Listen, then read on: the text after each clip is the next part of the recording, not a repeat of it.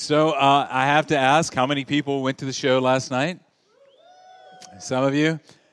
I don't know if I'm just getting old, but uh, when Florence and the Machine was on the stage, all I could think about is what would it have been like to have raised her? Because she's just so dramatic, you know? Like, sit down, Florence, we're going to have peas for dinner. Not peas! Yeah, it was beautiful. Today, we've been going through the book of First Corinthians, and the reason that we're doing this is we are we're systematically going through this entire book and we're studying its verses and in its whole and so we've just been kind of plowing our way through it this summer and we've come to uh, chapter 11 and we're jumping a little bit uh, because we, sh- we should be on 11 1 but uh, we're jumping over that because later in the chapter, he talks about communion. And since this is Communion Sunday, I thought it'd be appropriate for us to go to that section. Plus, in chapter 14, he's going to be talking about the same thing. And then we'll come back and cover that, okay? So, those of you that are keeping records. And so, we're going to talk about what this table is. And what is this? Now, I don't know what your experience is with communion or the Lord's table. Uh, but when we come to this table, are we coming to get fresh forgiveness? Like, is is this like forgiveness like that has kind of turbo boosters on it? That when we come and eat the bread and drink the blood, we get more forgiven here than we do on our knees, you know, like at our office or, you know, or when we're just praying in the shower or something like that? Is that what this is? Is this like when we come up here, are we re-sacrificing Christ? Like, is this a literally we're shedding his blood and you know tearing at his body uh, again? It's kind of gruesome, isn't it? Like, is this the real blood and body of Christ? Do we somehow sprinkle religious mojo over this bread and it really becomes the flesh of Jesus and that cup is the blood? Some faith traditions believe that. We don't believe that here. You know, is this uh, it's kind of like, is this kind of like magic? Is the table magic? Well, let's unpack what it is. Because God has really given us something very special through communion. Matter of fact, He's given us something that we can touch, we can smell, we can taste, we can get up and move toward it, that we participate in what's happening here at this table. In fact, here's how I want you to think about it as we unpack the biblical understanding of it it's like a kiss. And I'm not talking about like that junior high kiss that you stole on the playground, you know, where, you know, you fill in the blank of the name, you know, nobody was looking and y'all stole a kiss. This is not a stolen kiss, all right? This isn't this isn't also this isn't a first date kiss. You know, where you kind of push past the unknowing of one another just to experience kissing another person's lips, you know, thinking that somehow or another because you bought dinner, you can actually go in for that kiss, you know? This is not that. I want you to think of this as like two 90 year old people kissing. Oh, yeah, that's gross to you now, but wait about 60 years, you know? Yeah. Well, here's how I want you to understand because when two people that are 90 years old have been married for 60 years, when they kiss each other, when they grab, you know how your grandmother grabs your face, you know? And, you know, and you think, oh, that's cute. That's what old people do.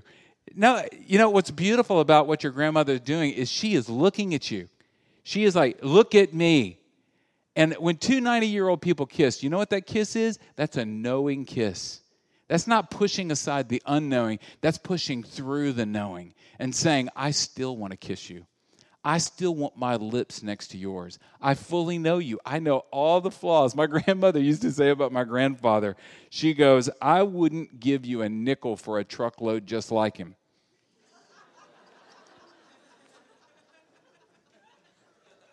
but I wouldn't take a million dollars for the one I got. And what does that mean? I remember when Renee and I were dating, uh, well, we were kind of dating. It's a weird story, but we were the non dating daters, all right?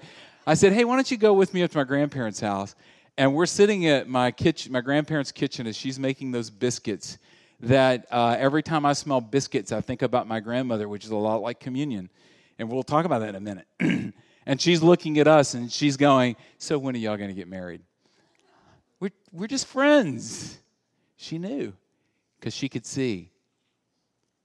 Okay, well, let's go to 1 Corinthians chapter 11, verse 23 um, through 26. Let's read it. For I received from the Lord what I also passed on to you. The Lord Jesus, on the night he was betrayed, he took bread, and when he had given thanks, he broke it, and he said, This is my body, which is for you. Do this in remembrance of me. In the same way, after supper, he took the cup, saying, This cup is the new covenant in my blood. Do this whenever you drink it in remembrance of me. For whenever you eat this bread and drink this cup, you proclaim the Lord's death until he comes. So let's unpack that a little bit. Because the first thing it says up here is that on the night he was betrayed. What was the night that he was betrayed? Well, Jesus and his disciples were in Jerusalem and they were celebrating Passover. And as a part of celebration, they were celebrating the Passover dinner. And isn't that a coincidence that Jesus and his disciples would be celebrating Passover when he's also about to institute a new uh, sacrament for the church? And isn't that just like Jesus that he took advantage of just like the right illustration at the right time? He was just the master of, oh, yeah, that reminds me of God. You know, have you ever been with anybody, everything reminds them of something spiritual? You think Jesus was that way? Like, oh, yeah, that reminds me of Deuteronomy 3. Yeah, dude, it's just a hamburger, all right? That's not what Jesus was doing. And that's not what Jesus was. Matter of fact, Jesus was intentional about everything that he was doing. And the fact that he brought the Passover and brought it into the Lord's table is very significant. But we have to go back to understand what's significant about it for us to go forward to embrace it today. See, what I want you to grasp is that all of Scripture is the history of redemption. In other words, that from Genesis to now, God is telling a story that's one story.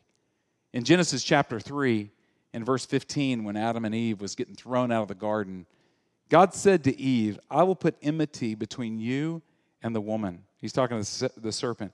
And between your offspring and hers, he will crush your head and you will strike at his heel. What does he mean? That there's going to come a day where the son of Eve is going to be born who will crush the head of Satan. In that one verse, God was saying, the wheels are in motion. Something's coming. Do you see it? Redemption is on its way. And everything in the Old Testament is pointing to something bigger than itself. That's why Jesus said in John, He said, You study the scriptures diligently because you think in them you have eternal life. And when He says scriptures, He's talking to a Jewish crowd. He's talking about the Old Testament as we understand it. And He says, these are the very scriptures that testify about me. So, what Jesus was saying was that the whole Old Testament exists to prepare the stage and to testify that there is one coming. The one is coming. Then in John chapter 5, verse 45, Jesus said, If you believed in Moses, and he's talking to the Pharisees, these Jewish leaders of the time who understood the Old Testament, if you believed in Moses, you would believe in me for he wrote about me. Jesus said Moses wrote about Jesus. Well, if you want to research that, you can go to Deuteronomy chapter 18, where you read some of Moses' writings, where he is talking about he is coming, he is on the way. He's coming. And the Old Testament set the stage. And so it brings us to Passover. What happened at Passover? Well, you may be familiar with the story of where all the Israelites were enslaved by Egypt for 400 years, and then God sent his deliverer, Moses, to go and demand of Pharaoh, Let my people go. And it was time for them to come out of captivity and go to the promised land. And this season where God is rescuing his people was a season of tremendous miracles. It was when he sent the plagues, if you remember this, if you've studied this or you've watched movies about it where he sent the plague, you know, of the blood and the frogs and the lice, the locusts, darkness, flies, boils. Isn't that a great word? Boils. You know, you think about this. How did God come up with these 10 things? I mean, seriously. Okay, guys, uh, let's have some ideas. You know, well, I think we need to send some salamanders. No, I, I think frogs are better. You know, they kind of leap. They, I, I mean, think about it. what. Anyway, and then he sends hail to destroy the crops. But the final plague is what brings us to the Passover. Because the final plague was not frogs, it was not lice, which are horrible. And if you have children, you've had them. Uh, the last one was the angel of death, that the firstborn of every family was going to die that night. This is serious stuff. And the Lord told Moses, He said, Go back and tell your people that the only way that they're going to be able to avoid the death of their firstborn tonight is to take a spring lamb, a young lamb without blemish. They need to slaughter him and sacrifice him and take his blood and put it on the doorpost at the head and on both sides. Great picture, isn't it? at the head on both sides. Then they're to cook what's left and they're to eat that lamb, but they're also to eat bread that has no leaven in it. Meaning, we don't have time for this bread to rise that we are preparing to leave. We are people that are living in the promise. So they were fully slaves. Nine plagues had not worked. Full slaves, they were told, now dress, pack everything, and as you're eating this lamb and as you're drinking this or eating this bread, you need to have your backpacks on your back, you need to have your staff in your hand, you need to be fully dressed because we're going. They're still slaves. And so they feast on a promise that the angel of death will pass them by and that they'll be free. Well, you know the rest of the story. The angel of death came through, and it was so horrific that Pharaoh finally said, You can go, get out of here. Then he changed his mind, and the whole Red Sea thing, you know, happened, and then the desert and all that. But what Passover is the celebration of is the final plague that broke the camel's back that caused Pharaoh to say, Go pass over? Would death pass over us? So, when the Jewish community would gather together in the days of Christ to celebrate Passover, they would have all these ceremonies and foods, and you know, they would drink the cup of bitter herbs to remember that bitter time of their ancestors. They would do this to remember, and as they would gather together to celebrate this Seder or this Passover service, you know, then they would have cups on this table, four cups on the table to celebrate Passover four cups of wine. The first cup was considered the cup of sanctification, meaning that God says, I will bring you out from under the burden of the Egyptians. So, as a part of the dinner ceremony, and remember, Jesus and his disciples are celebrating this. They're sitting at the table. They all knew this. You know, their generations, generations, generations, every Passover, they'd all traveled to Jerusalem to celebrate this dinner. So they were no stranger to what was going on or what the cups represented. So the first cup they're drinking and they're remembering, and this is the cup of sanctification that I'll bring you out from underneath the burden of the Egyptians. The second cup was the cup of judgment or deliverance. And it was based on God's statement, I will deliver you, deliver you from slavery to them. So they're celebrating and they're doing all the things that a good Jew would do at Passover. And then they came to the third cup. And this is the cup that Jesus picked up and said these words This cup is the new covenant in my blood. What was this cup? And why would he choose this cup to say, Passover we celebrate no more?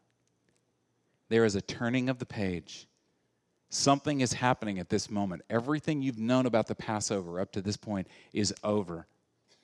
Because the third cup was the cup of redemption. It was the cup of saying, I will redeem you with an outstretched arm. In other words, it was the cup that said, There will come a day that the one will show up. And he will re- he'll unite us all, the nation of Israel, and he'll bring redemption to everyone. And Jesus, when he picked up this cup and he said, This cup is my blood, he was saying, I have arrived. I am here. See, the Old Testament was a shadow of the reality. The lamb that was slaughtered to put on the doorpost so that the angel of death would pass over was just a shadow of the true lamb, which was Christ. Paul calls him that in 1 Corinthians chapter 5. And he was to come to lay down his life to give us not freedom from the Egyptians, but true freedom. His death, his blood rescues us from the kingdom of darkness. See, in this kingdom of darkness, nothing works. Nothing works. My goodness, my religion, my own efforts, they all fail to give me true life. I cannot escape me. It's like going to a funeral and you go and there's the body in the coffin right there in front of you and all of us saying uh, we really want him to get up and address the crowd. Come on get up. You're so lazy. You're just laying there. Get up. Do something. That's like asking someone on their own efforts to, to ascend to god or to become their own redemption or asking religion somehow or another to mend the gap between mankind and god. It can't do it any more than a dead person can stand up and say, I'll officiate my own service. You can't do it. That's why Jesus had to come. Jesus had to come to the place that is dead as the one who has life. He had to come to the place that was dark as the one who was the light. And it was only the one who was the light that could come and bring light into the place that was dark. But for him to do that, he had to sacrifice his own life. He had to become the lamb that was slain for us to know what life is and for us to know what light is. That's why in Hebrews chapter 12, for the joy set before him, he endured the cross. So when Jesus took the Passover table and said, now it's becoming the communion table, what he's saying is the Passover has been fulfilled. The true lamb has arrived. So when we come and we feast on this table, we remember our hope is not in ourselves. Our hope are not in our good deeds. Our hope is not that we go to church every Sunday. Our hope is not that we're in Bible studies. Our hope is not that we pray a lot and God sees that and says, okay, ching you're going to be great in your job, you know, or you're going to pass that test. You pray and that's going to give you that little extra 10% bonus bump, you know. That's not what we're trusting in. What we're trusting in is one thing Christ died for me, so that when I stand in front of the Lord and He goes, Why should I ever let you into my kingdom? I will point to the cross and say, Because He purchased my way in by His blood, and that's the only answer I have. That's it. That's all I got. Because if you're going to look too closely at this mess, you're not going to let me, I wouldn't let me in. But He redeemed me. He made me whole. He rescued me from myself. Isn't that beautiful? So I stand before the Lord and I go, I am a wrecked mess. Matter of fact, the closer you look at me, the more the mess I am. And guess what? So are you. That's why we are afraid of letting anybody get close. Because the closer they get, the more they see how inconsistent you are with what you say is true and how you really live. We think there's no way anybody could see that and really love me. That's why this is the 90 year old kiss. You get it? because Jesus comes really close and he goes, Oh, guess what? I see it all. And I loved it so much I gave my life for it. I am your lamb that was slain for you so that you may know life. So when we come and put this stuff in our mouth and we taste it, we remember that God is looking at us and He is saying these words You are so beloved by me that you were the treasure that I found, that I gave up everything for to get. That wrecks us, doesn't it? It wrecks us. But there's more to this. It's not just him kissing us, it's also are we willing to kiss him? Let's go to the next uh, passage. Because it says, Therefore, whoever eats the bread or drinks the cup of the Lord in an unworthy manner will be guilty of sinning against the body and blood of the Lord. That doesn't sound good, does it? a man, and women, you're not off the hook here, all right? And a woman ought to examine herself, just for you ladies, before he eats of the bread and drinks of the cup. We need to examine ourselves. For anyone who eats and drinks without recognizing the body of the Lord eats and drinks judgment on himself. That is why many among you are weak and sick, and a number of you have fallen asleep. That means you're dead. But if we judge ourselves, we would not come under judgment. When we are judged by the Lord, we are being disciplined so that he will not be, we will not be condemned with the world. Really? Do you hear what Paul is saying? Your uh, the way you come to this table, if you come inappropriately, some of you are going to get sick. Really? Wow. Some of you are going to get weak. Some of you might even die. We don't believe that. This is church, man. Quit bringing God into it. Come on. Why would Paul say this? Well, Paul's not just making this up. Paul is attributing things that are going on in the lives of these people in Corinth because of the way that they're coming to the table. We're going to talk next week about the way they were coming to the table and they were getting trashed. It's funny, it's crazy, you know, story. And we're going to we're going to talk about that next week, but Paul is saying God's judging them. I thought Jesus set me free. Well, let me put it this way. When we come to this table, we're not coming to a cup of grape juice or a little crumb of bread. We're not just coming to a kneeler and a cushion and wishing that we didn't have so many songs to sing. we are coming to a person. That's what we say as Christians. We are coming to this table to meet Jesus. It's kind of like if somebody calls you up and says, "Hey, I'd love uh, for you to come over for dinner tomorrow night," and there's somebody you you know you actually like, so you don't go, "Yeah, it's great, sure, we okay, we'll be there." And you go home and tell your wife, You committed to what? You know? But we really want to go, okay? And so we're driving over to their house for dinner. And they, they call us and they go, Hey, man, are you on your way? And you say, Yeah, we're on our way. You say, Oh, you're not going to believe this. Uh, we're not going to be here when you get here for dinner, all right? Because we've got something else going on, but we went ahead and made you dinner, and we've got it out by the mailbox. It's right on the curb, so y'all can just pull up and just grab the food and take it and go home and eat it. What would you say?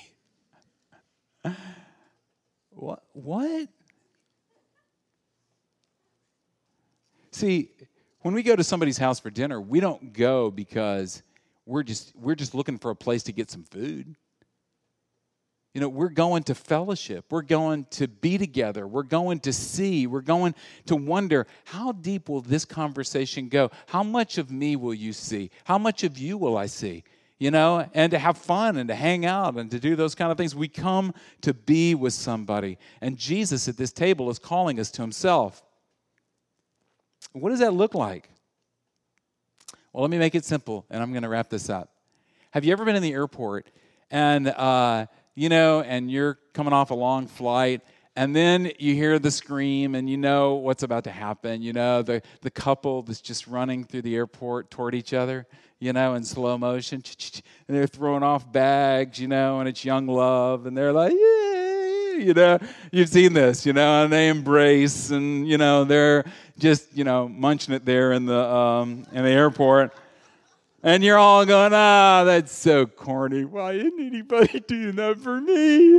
You know, I hate that. I would never do that unless there was, you know. You know what I'm talking about? Is that kind of stuff where you hate it, but you would love it if somebody could not. They just couldn't contain themselves. They see you at a distance and they just got to run into a sprint, and they were older than three years old. You know, that would be but go back into the story for me and imagine the guy that's coming off the plane and he sees her and his eyes are filled with love and tears are streaming back as he runs, you know, and he embraces her and he kisses her and then he sets her aside. He starts running again and he sees another girl and embraces her and kisses her and throws her aside. And then he sees another girl. He's just working his way through the terminal and all these girls that he loves and that love him are embracing him and going, no, stay. And he just keeps going all the way down the terminal until he's in the parking lot and he gets in the car alone and drives away. That's absurd, isn't it? That's what Jesus is talking about here. I know. Trust me, I can pull this out. because we're laughing because we know that's not love. That's some perverted guy that's abusing his relationship with women. And we laugh about it because we say that's so absurd, that would never happen. Well, that's what Jesus is calling us to. He's saying, I'm not one of many lovers in your life. When you come to this table to experience my kiss, will you kiss me back? This is a table where we come and not just remember what he did for us, but we come to proclaim that he is Lord of my life. That you and you alone are who I need to embrace. You're the only one that I run to. You're the only one that I hold. It's like, you know, we run this race not because we need to win. Jesus says the race has already been won. We run this race because it's already won. And I know that's bizarre in this world because we spend so much of our energy out there in that place running to find love. And so we're so motivated by doing things to get what we think we need to find life. And Jesus is saying, No, when you come to this table and experience my kiss, that 90 year old kiss that knows you, that knows you, that knows you, and you kiss me back, guess what? Now you don't live to find, you live because you found. And that's the difference with us as the church. That we go out into this world not as those that are hungry, hoping that somewhere out there someone's going to run toward me and make me feel full. We go out into that world because we are the ones that are full. And because we're full, we can go out and enjoy this world like those who are empty can never enjoy it. That I can enjoy the show last night, and I can enjoy music, and I can enjoy my time with my friends, not because I'm demanding from them, fill me up because I'm so empty. Please, somebody run through the terminal and hug me and kiss me. No, I can enjoy the world because the one who hugged me and kissed me is walking with me as I'm going through the terminal. That's why the last couple of weeks we've been talking about we got to put down our idols because the idols are the joy killer, killers. They're the ones that come and rob from us the things that Christ only gives to us. See, Paul put it this way I want to know Christ yes, the power of his resurrection and participate in his suffering, becoming like him in his death, and so somehow attaining to the resurrection from the dead. So that's why Paul is saying through the Lord, be careful when you come to this table. Because if you come to this table holding the hands of all your false lovers, if you come to this table and say, Yeah, this is a small thing, this is nothing, I grew up doing this all the time, yeah, I'll go take communion. When you come to this table and you say, He doesn't demand my all, He just wants me to come to this table, isn't He lucky to have me? When we come to this table like that, to where we go, Kiss me, kiss me, kiss me, kiss me, and He goes, Kiss me back, and I go, No thanks. That was great. I got other things to kiss. You know what I'm talking about? When we come to this table and we say, You can have this much of my life, but the rest of my life belongs to me, keep your hands off. If we come to this table like that, Jesus says, You know that's not love. You know it. Just like the guy running through the terminal. You know it. You don't think he knows it? And that's why the Lord's judgment at the bottom is his discipline. It's like, I don't let my kids eat dog food. And they feel like it's discipline when they reach in the dog food bowl and go, food. And I grab their hand and go, no. And like, what can I have what I want? I just want dog food. I got better food. Come to the table. That feels like discipline to them. But in fact, it's love. And so the Lord says, when you come to this table, this is your opportunity. Come and kiss the Lord. So we proclaim. See, and this is just the killer, and you hear it all the time here. You want to know how to glorify the Lord? Be satisfied in Him. Isn't that crazy? It was St. Augustine who used to say, you know that whole passage of love the Lord your God with all your heart, all your mind, all your soul? Well, he was teaching on that, and he goes, Here's the, the motto for our lives love the Lord, go do what you want. Isn't that beautiful? When the Lord's love satisfies me, I'm free now to go live in that love. We remember, we proclaim. So, why would the Lord do this? Through bread and through wine and through this ceremony that we're about to go through. Is it a memorial? No. It's an experience where we come to this means of grace. Why does he do this?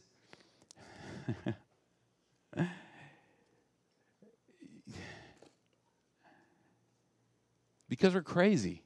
That's why he does it. We're nuts. I mean, seriously. I mean, think about it. I lose my sanity. And it's moments like this where I pause long enough to let somebody look at me and go, You know what love is. Come on. Let go of your lover's hands and come here and let him kiss you, but kiss him back. It restores us to our sanity. It makes us go, Oh, oh yeah, now I remember what this life is about. Oh, oh yeah, now I remember what's driving me. Oh, now I know what I'm living for. Oh, yeah. And the Lord knows that about us. That's why He says, Remember, remember, remember. Say this final thing. A covenant was made with us through the cross and through the resurrection of Christ. That covenant had lots of promises tied to it, like I will never leave you and I'll never forsake you. God has taken vows to us through this covenant. When we come here, it's a covenantal renewing act, as Jesus said up here. It renews the covenant, it reminds me afresh his kiss of me. It's not unlike a couple who's married together. And 90 years, our senior, and they're looking at each other and, and they grab each other's faces and they kiss and they join their lips together and two become one. And the covenant that they made 60 years ago is renewed in the touching of their lips. Isn't that beautiful? That they share an intimacy that's not vague, it's not naive, it's not young. It's an intimacy that is rich with knowing and saying, I choose to love you. That's a covenantal renewing act of the vows they took 60 years ago. Our table here, 2,000 years ago, our Savior gave his life. He says, Come and feel my kiss, and let me kiss you. So let me pray for us, and then we'll begin this, okay? Lord, thank you.